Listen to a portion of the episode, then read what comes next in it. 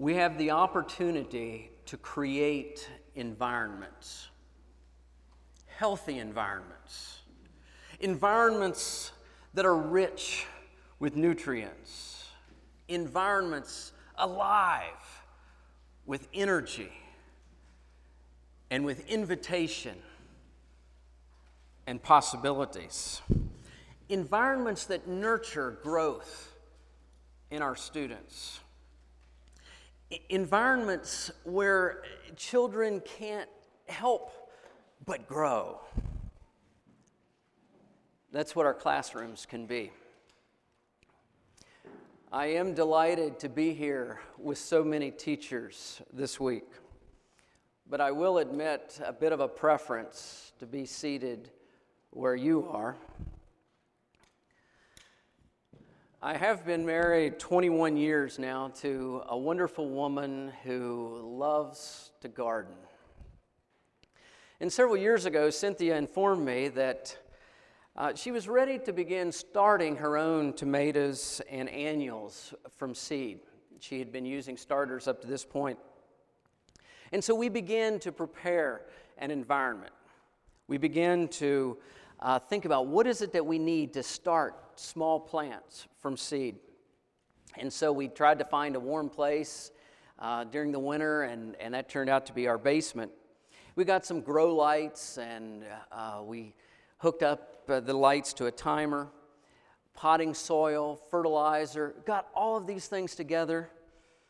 And when we got the conditions just right, the result was beautiful, lush, healthy plants. And as teachers, our work is to create those kind of environments where growth happens, the kind of environments that nurture growth in our students. Now, my mother is also a wonderful woman, and she's also a gardener. She and Dad live in South Carolina, and she takes a lot of pride in her garden, getting the soil conditions just right, making sure that there's plenty of water, spraying, dusting, keeping the tomato worms off. She has a great technique for tomato worms. She doesn't like them, and she doesn't like to get close to them, so she takes a pair of scissors out to the garden with her, and when she sees one, she snaps it in two. Last spring, Mom and Dad came to visit us, and Dad and I were off by ourselves talking a bit, and it didn't take long for Dad to say, "Stephen, I did a terrible thing." He said, "Your mother's still sore about what I did." Here what had happened, he'd been spraying in a field nearby her garden, and it was a bit too windy that day, and some of the spray came over, and many of the plants there in the garden were turning yellow and were drooping. When I talked to my mom, she confirmed that yes, Dad was right. She was still sore. But you see, there are toxic environments as well as healthy, nurturing environments. There are environments in which the poison will stunt and hinder growth. Part of our job as teachers is to minimize the conditions that hinder growth in our students. This week, we're going to focus on four qualities that as teachers, we have the opportunity to nurture in our students, to feed, to nourish. Each of these qualities begins with a C.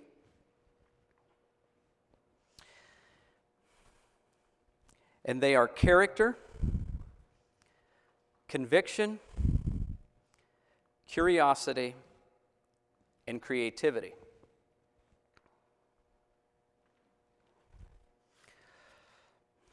In order to help us think about these four qualities as a whole, We want to begin with thinking about character. Character is who we are. It's our essence. The other three characteristics or qualities have to do with the way that who we are or who our students are interacts with, connects with what is, with everything else. And so we're going to look at conviction and developing and nourishing conviction in our students. That is, our alignment with what is. We're going to spend time thinking about how we can nurture curiosity, our interest in what is. And we're going to take a look then at nurturing creativity, our contribution, our students' contribution to what is. 4 C's. This morning we'll begin, before that, I just want to comment again that for each of these qualities, we want to look at conditions that nurture growth and then also the conditions that hinder growth for each one. This morning, we begin with character. So what do we mean? What do we mean by character when we use this word? What are we talking about? I'm going to define it this way. It's our essence, who we really are, who our students really are. Now, that's not a very colorful definition, and a number of people have tried their hand at doing better. The German leader Bismarck defined it this way: our character is what we do when we think no one else is looking. And in a similar fashion, D.L. Moody put it this way: character is what you are in the dark. Now, if we look at these two definitions, we see a bit of apparent contradiction. Notice that Bismarck defines character as what we do. Moody says it's what we are. Emerson talks about both when he says, "What you are thunders so that I cannot hear what you say to the contrary." What you are thunders so that I cannot hear what you say to the contrary. Jesus says, out of the overflow of the heart, the mouth speaks.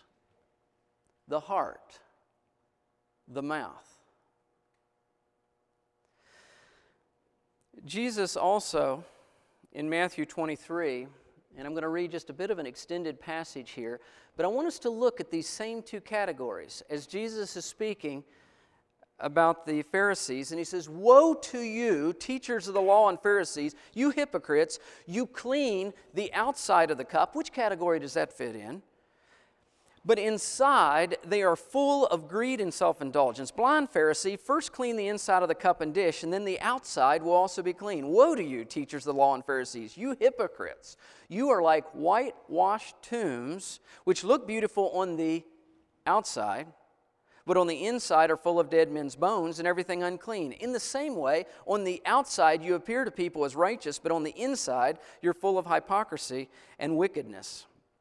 Inside. Outside.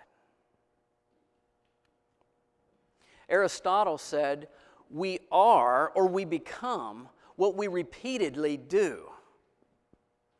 Being, doing. And one of my favorite quotes, and I'm not sure who actually said this, but they said, it is more important to be. It's more important to be than to seem. So which is character? Abraham Lincoln answered the question this way. He said, "Character is like a tree, and reputation like its shadow. The shadow is what we think of it. The tree is the real thing." I believe character, as we generally use it, is referring to our first column. What we are. Behavior and reputation fits with the second.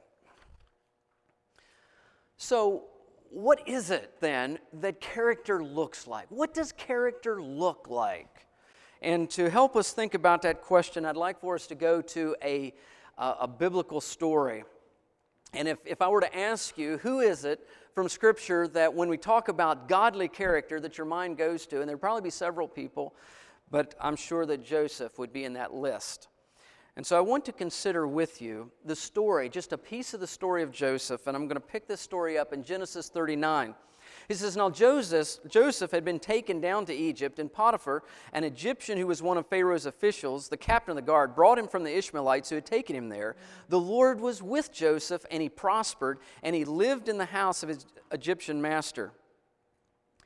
Two just rather calm-sounding verses that cover over a really difficult reality, and that is that Joseph had been rejected by his family. Life was tough. These were not easy times for Joseph, and yet because of his character, we see him having strength for when life was tough. What does godly character look like? It looks like Joseph. It provides strength when life is tough. Well, we read on. He says, when his master saw that the Lord was with him and that the Lord gave him success in everything he did, Joseph found favor in his eyes and became his attendant. Potiphar put him in charge of his household, and he entrusted to his care everything he owned. What does character look like? Well, character looks like Joseph here. It's trustworthy. Character is trustworthy. We read on. From the time he put Joseph in charge of his household and of all that he owned, the Lord blessed the household of the Egyptian because of Joseph. And the blessing of the Lord was on everything Potiphar had, both in the house and in the field. So he left in Joseph's care everything he had, with Joseph in charge. He did not concern himself with anything except the food he ate. Now Joseph was well built and handsome. And after a while, his master's wife took notice of Joseph and said, come to bed with me. But he refused. With me in charge, he told her, my master does not concern himself with anything in the house. Everything he owns, he has entrusted to my care. No one is greater in this house than I am. My master has withheld nothing from me except you, because you are his wife. How then could I do such a wicked thing and sin against God? What does godly character look like? It looks like Joseph. It provides endurance in the face of great temptation. These are some of the characteristics of godly character, but how can you and I as teachers, how can we contribute to the development of this kind of character in our students? How can we participate in the shaping and forming of men like Joseph? Men and women of godly character. That's the question that we want to consider this morning. And so I would suggest to you that as teachers, we can contribute to the development of godly character in our students by creating the conditions that nurture godly character and by minimizing the conditions that hinder it. So it's our job here is to identify something of those two sets of conditions. So what are the conditions that nurture godly character? What is the kind of environment that encourages our students to grow toward God?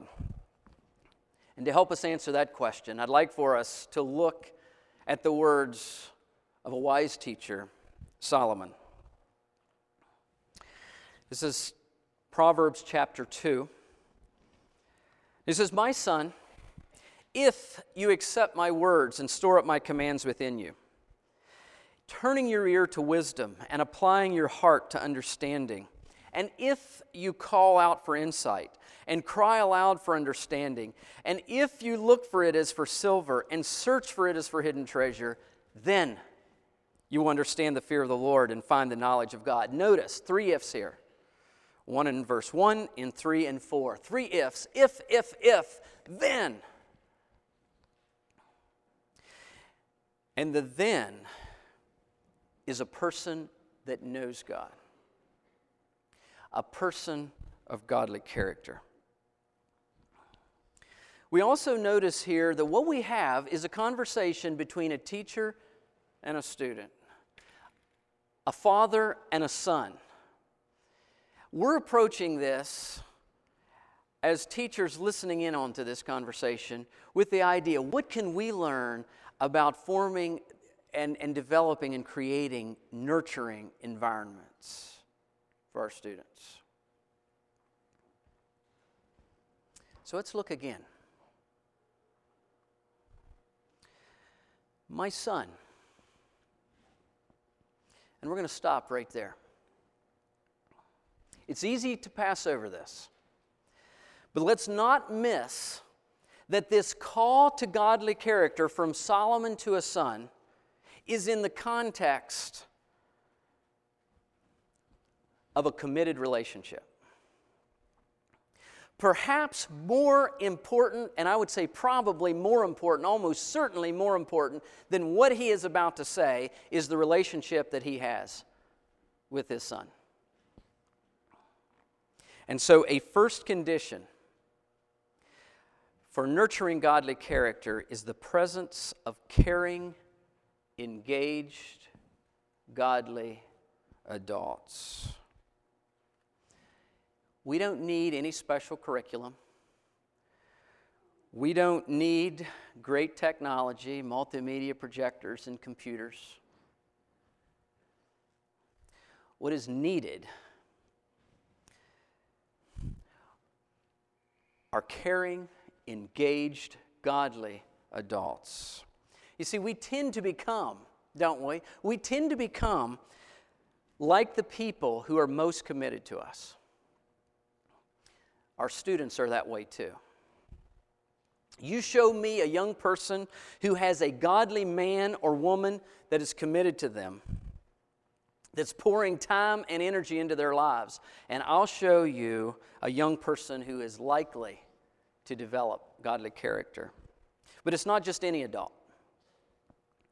It's a caring adult. If we want to nurture character in our students, we give ourselves to working for their good. It's not just any adult, it's an engaged adult.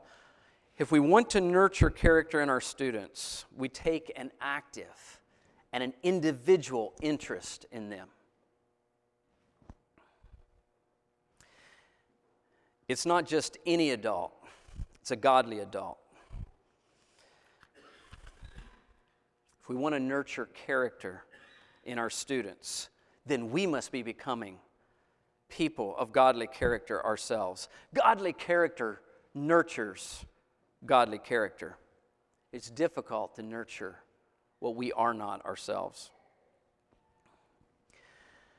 There's a beautiful story that illustrates the power of engaged godly adults, and it's the story of Ruby Bridges.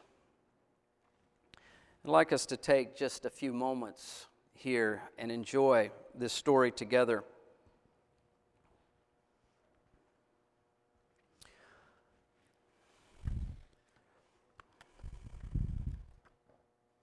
Ruby Bridges was born in a small cabin near Tylertown, Mississippi. We were poor. We were very poor, very, very poor, Ruby said. My daddy worked picking crops. We just barely got by. There were times when we didn't have much to eat. The people who owned the land were bringing in machines to pick the crops, so my daddy lost his job, and that's when we had to move. I remember us leaving. I was 4, I think. In 1957, the family moved to New Orleans. Ruby's father became a janitor. Her mother took care of the children during the day, and after they were tucked in bed, Ruby's mother went to work scrubbing floors in a bank. Every Sunday, the family went to church. We wanted our children to be near God's Spirit, Ruby's mother said. We wanted them to start feeling close to Him from the very start. At that time, black children and white children went to separate schools in New Orleans. The black children were not able to receive the same education as the white children. It wasn't fair, and it was against the nation's law. In 1960, a judge ordered 4 black girls to go to 2 white elementary schools. 3 of the girls were sent to McDonogh 19. 6-year-old Ruby Bridges was sent to first grade in the William France Elementary School. Ruby's parents were proud that their daughter had been chosen to take a part in an important event in American history. They went to church. We sat there and prayed to God, Ruby's mother said, that we'd all be strong and we'd have courage and we'd get through any trouble. And Ruby would be a good girl and she'd hold her head up high and be a credit to her own people and a credit to all the American people. We prayed long and we prayed hard. On Ruby's first day, a large crowd of angry white people gathered outside the France Elementary School. The people carried signs that said they didn't want black children in a white school. People called Ruby names. Some wanted to hurt her. The city and state police did not help Ruby. The President of the United States ordered federal marshals to walk with Ruby into the school building. The marshals carried guns. And I might just mention here that there's a famous Rockwell painting of that, where you have a little girl and four big men in uniform that are walking with her.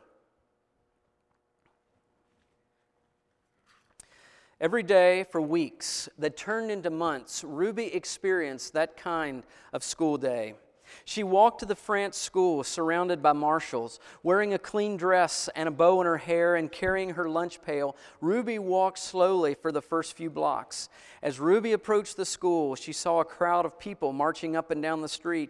Men and women and children shouted at her. They pushed toward her. The marshals kept them from Ruby by threatening to arrest them. Ruby would hurry through the crowd and not say a word. The white people in the neighborhood would not send their children to school. When Ruby got inside the building, she was all alone, except for her teacher, Mrs. Henry.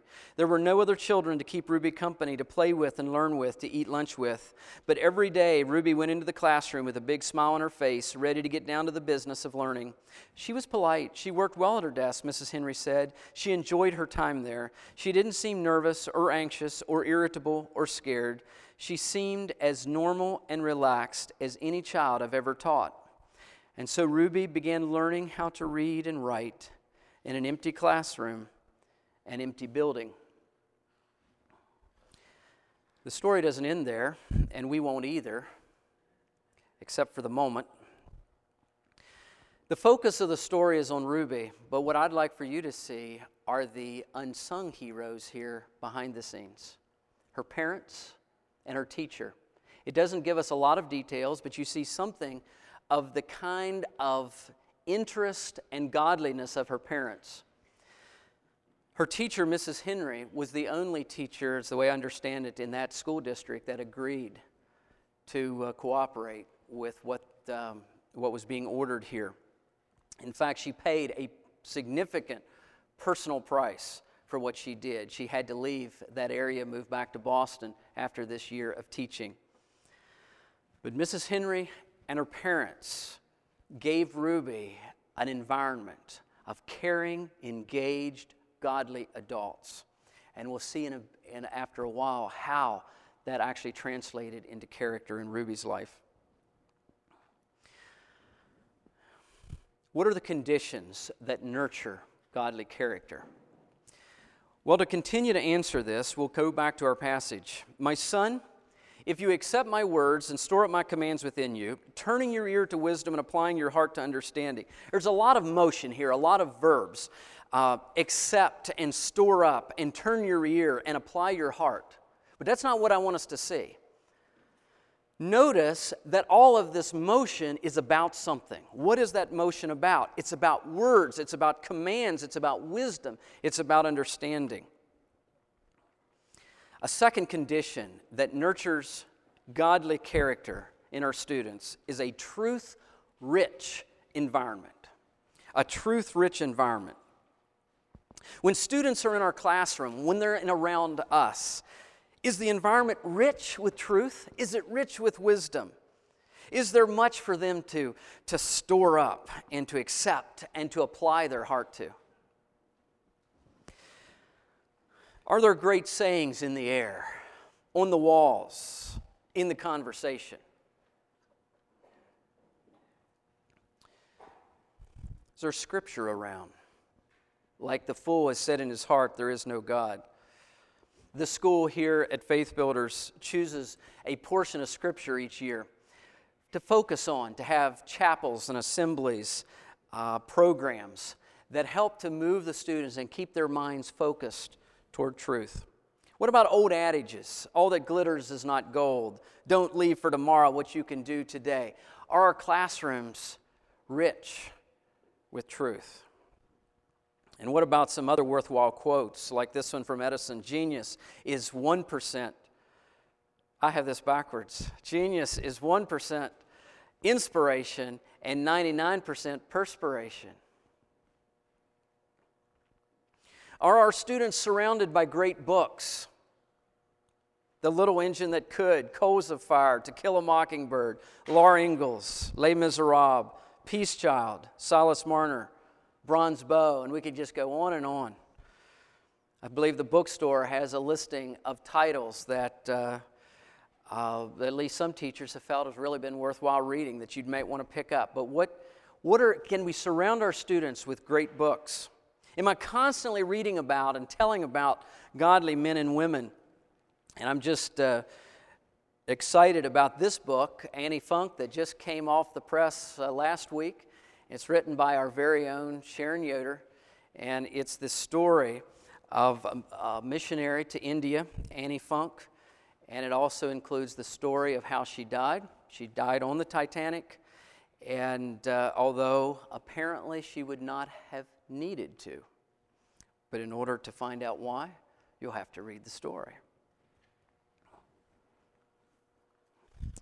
The story of Dirk Willems, Pastor Peter and the Thatched Roof, Bruchko, Damien of Malachi. Maybe that's a new name, but Damien was a priest who gave his life to minister among the lepers of the Hawaiian island of Malachi.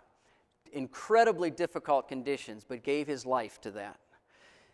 And literally gave his life, because after he was there a number of years, he got up one Sunday morning before the congregation, and instead of addressing them in the normal way, he said, "My fellow lepers," because just the night before, he had, his practice was, I think on Saturday evening, to bathe his feet in boiling or very hot water. And as he put his feet into the water, he realized he could not feel it, and that he too had leprosy. Are we keeping the stories of godly men and women in front of our students? A truth-rich environment. For our third condition, let's go back to our passage. And this time I want us to see another emphasis. My son, if you accept my words and store up my commands within you, turning your ear to wisdom and applying your heart to understanding. Notice the emphasis here on you. Solomon understood that godly character is not going to develop without our students, without the individual wanting something, desiring something, seeking something. Which brings us to a third condition for nurturing godly character. And that is invitations to make wise choices. The invitation to make wise choices. Central to being created in the image of God is this ability to make godly and wise choices. And an opportunity we have as a teacher is to encourage that in our students. Not to keep that repressed, but to encourage it, to invite it. And so then godly character is directly proportional to the amount of godly choices that one makes. When our classrooms are environments that are constantly calling and affirming student choices, wise choices, we can nurture godly character. Teachers that expect personal engagement on the part of students realize that education in its fullest sense isn't happening until students want and are choosing good things. I want you to contrast that for a moment with an environment where students are expected merely to perform, to follow directions, to memorize what the teacher says. It's Howard Hendricks, I believe, that talks about how that When he was a young teacher, he once was telling a group of other teachers how that you can use that old adage about how you can bring a horse to water, but you can't make him drink. And he was giving that as good advice to teachers. But he said after he was done, said someone from the audience came up to him, a Texan, I believe, and it's obviously a cowboy in background, and he said, "Mr. Hendricks, you're wrong." And he said, "What do you mean I'm wrong?" He said, "Well, you said that you could bring a horse to water, but you can't make him drink." And Hendricks says, "That's right, that's what I said." And the cowboy looked at him and he says, "Yes, but you can feed him salt." And as teachers, we can feed our children salt. Invite them to making good choices, having the conditions or a situation where that's in the air. When students ask, "What do you want me to do? How many pages should I write? How many words?" Well, we don't always have to answer that with specifics. We can come back with, "How many do you want? This is for you. What are you going to do?"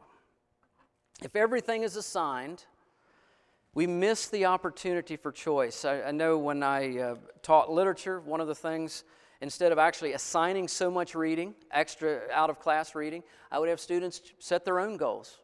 How much would you like to do? And I found that on average, students read much more than when I actually told them what to do. I can be interesting, I can be entertaining as a teacher. But if my students are passive, if they're merely putting in time, then godly character will not develop. We can be teachers who get excited when we see initiative in our students. I remember my second grade teacher, Mrs. McGill.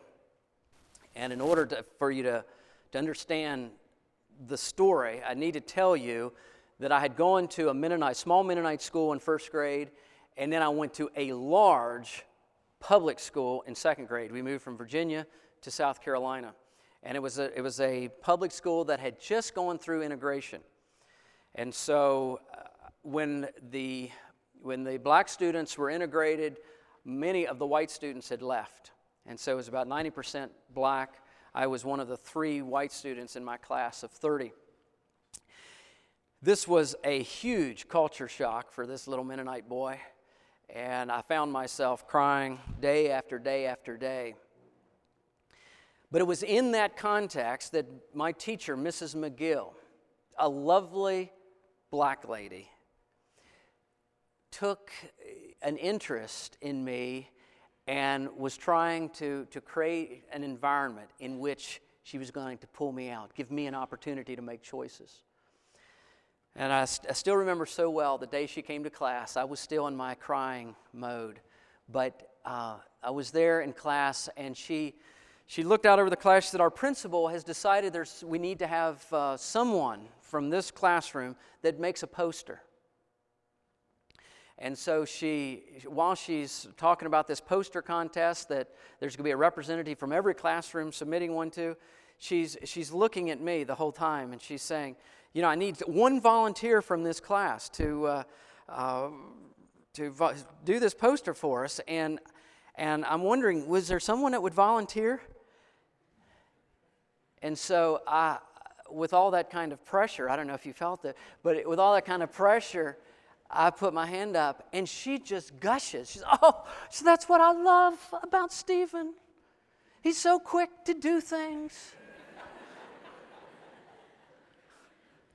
I don't know how she knew that.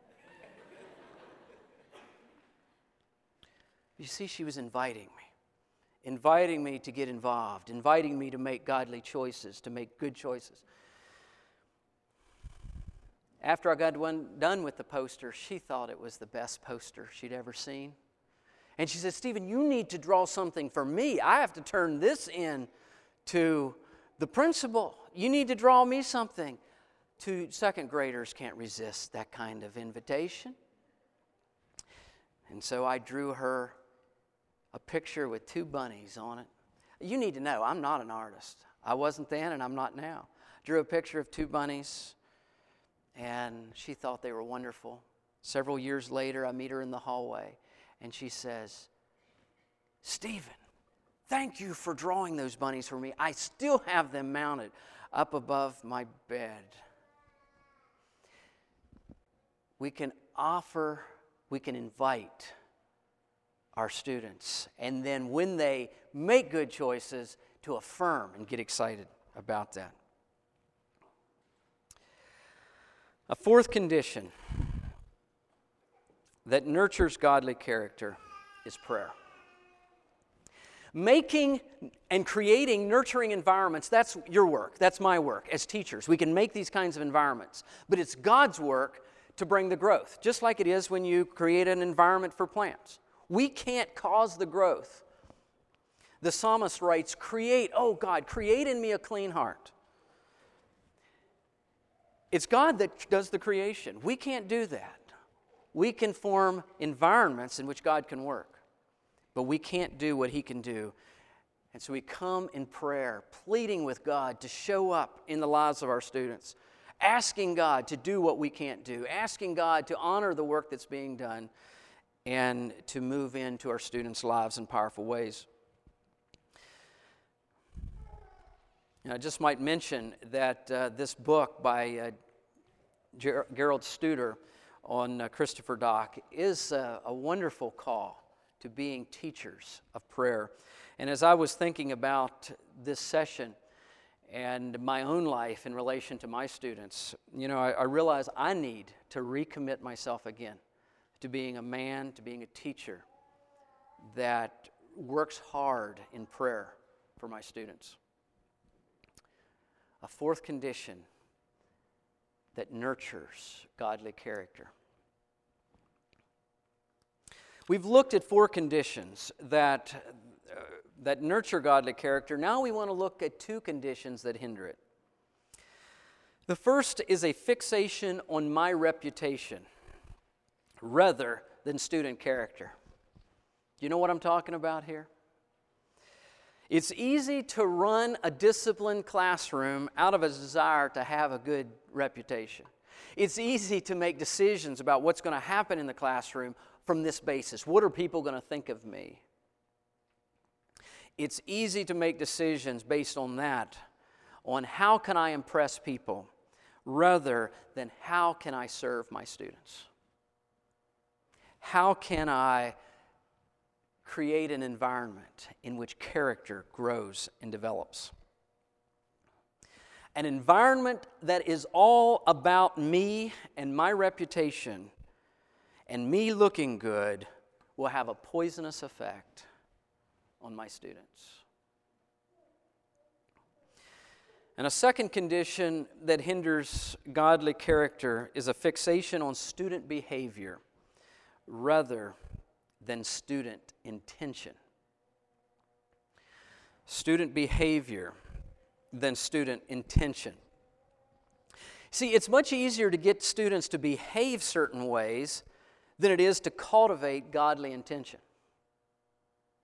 It's really not that hard to manage classroom behavior. There are things we can do. It's much more difficult to work toward godly student intentions.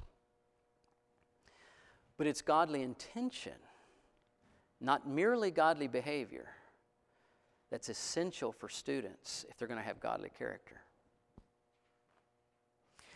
The intention that I bring to a certain behavior determines the kind of character that is developed.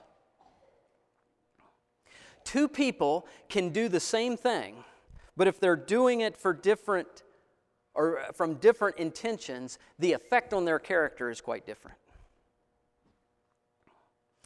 If I say thank you on a regular basis for what you do, if I say that because I've learned that it gets me what I want from you, that produces something different than if I say it because I want to become grateful. Intention is vital if godly character is going to be developed. Some years ago, Dale Carnegie wrote that really famous book, How to Win Friends and Influence People. And in that book, he describes a number of behaviors that are good. He says, you need to listen well. You need to take an interest in others and what they're doing and so on. But every one of those behaviors was given with the intention to have power over people, to be able to get people to do what you want them to do. The result of that kind of intention will not be godly character.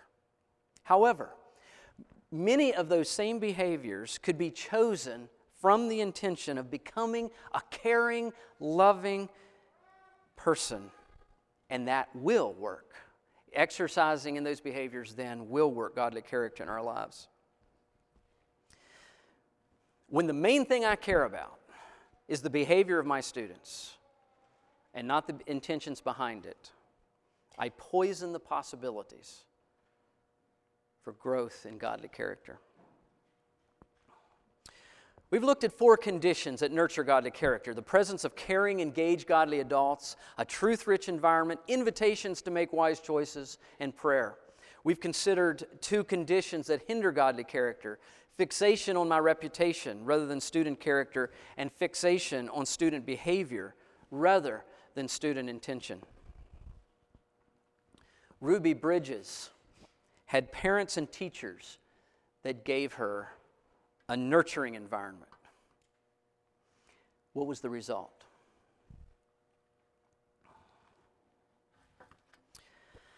Then one morning, something happened. Mrs. Henry stood by a window in her classroom, as she usually did, watching Ruby walk toward the school.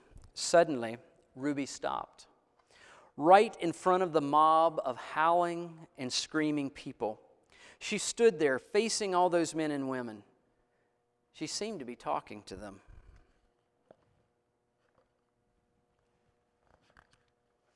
Mrs. Henry saw Ruby's lips moving and wondered what Ruby could be saying. The crowd seemed ready to kill her. The marshals were frightened. They tried to persuade Ruby to move along. They tried to hurry her into the school, but Ruby wouldn't budge. And then Ruby stopped talking and walked into the school.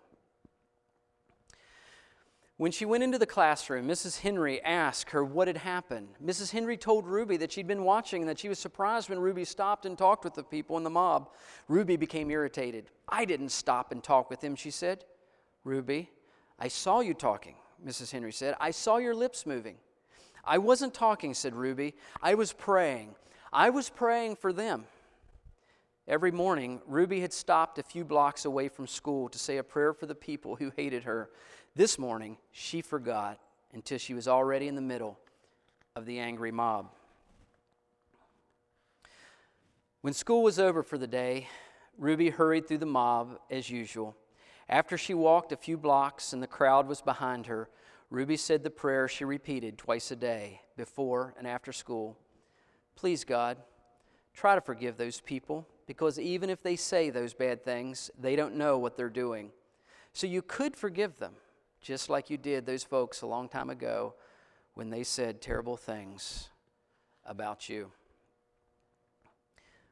Ruby Bridges had parents and a teacher that gave her a nurturing environment. The result? A child of godly character. For more free resources that support teaching and learning, visit thedocforlearning.org.